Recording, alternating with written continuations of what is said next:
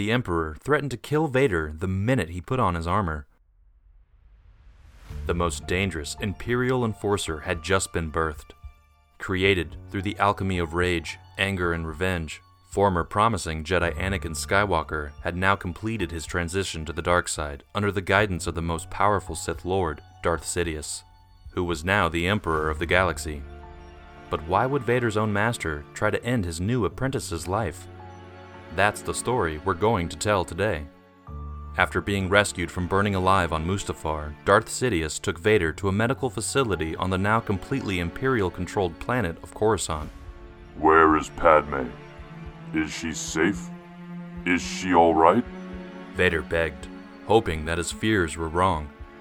Without compassion, and perhaps with a bit of delight, the Emperor responded, It seems that in your anger, you killed her. Squeezing his hands into fists, Vader grieved into the Force, sending pulses all around him, shattering everything in the room. Medical droids exploded and sprayed aerosol into the air. Delicate, specialized surgical droids and machinery short circuited, and smoke filled the room. Darth Vader's anger was well and truly flowing through every vein in his now barely human body, and the Emperor was loving every second of it. Flashes of Padme, the mother of Anakin's children and now dead wife, thrashing through Vader's mind, after the Emperor had just informed the newly crowned Sith Lord of her death. Yet Sidious's joy grew and grew as this further fueled his new apprentice's anger and anguish. However, the Emperor quickly found himself to be the subject to this wrath that he so happily encouraged. Out of control, Vader's emotion thrashed into the Force. Without thinking, he ended up throwing the Emperor into the wall. Vader collapsed to the ground in despair. As he turned to Sidious, the all powerful Sith Lord had some questions to answer. You told me I could save her. Vader turned his anger towards the Emperor. This desperation in Vader's now robotic and monotone voice was still just as sad as it would be if the formerly burnt and dying Anakin was voicing it, but it didn't matter to the Emperor. He simply didn't have the emotion for it. He would rather weaponize it through Vader. In your rage, you chose a different path, the Emperor said.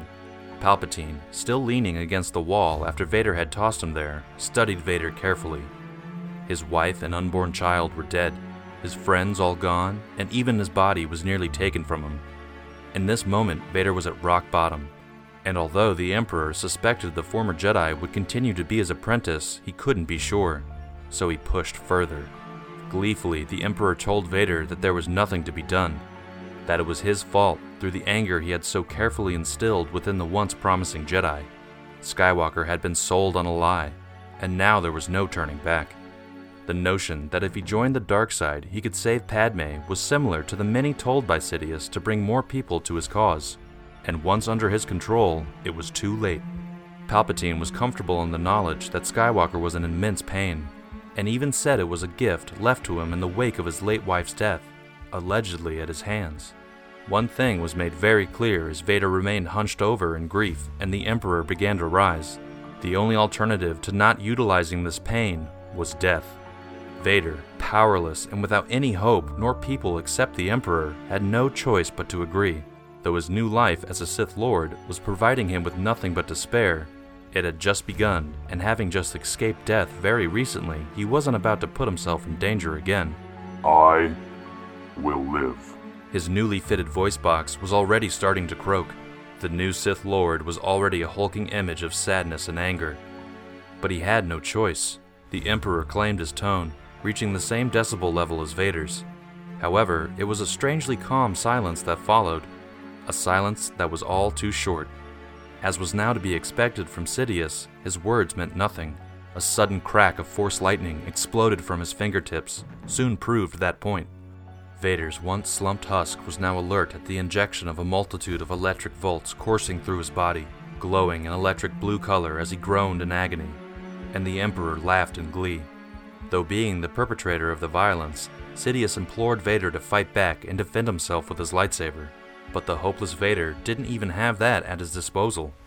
Now, even weaker, Anakin barely spit out the words explaining that Obi Wan had taken it in their preceding fight on Mustafar which was meant with a totally opposite tone by the Emperor. Bellowing a resounding no, Sidious eventually ceased his lightning fire. lecturing Vader in the fact that he is now a different person. The blade belonged to another, a Jedi. You are a Sith. Anakin Skywalker was dead, and his lightsaber along with him. Darth Vader had been born. The steam and smoke from the violence plumed around the room and between the two Sith Lords. With his lightsaber ignited, Sidious began to sympathize with his apprentice. Saying he knew of the trauma he was facing, he also delivered a strict message. If you touch me with the Force again, I will finish what Kenobi could not. To the outside, it seemed that Vader reveled in his newfound power and stance in the galaxy's most powerful outfit, but the truth behind the scenes was in reality rather sad. He was under the stern grip of his new master, who was betraying the trust he had built up within Skywalker since childhood. Though the Emperor's training would eventually work its way into Vader's mind and fuel his anger and power, there would always be a hint of Anakin within the infamous costume. But for the moment, he was in a great struggle between his former and current identity, made all the more difficult by Sidious's hold.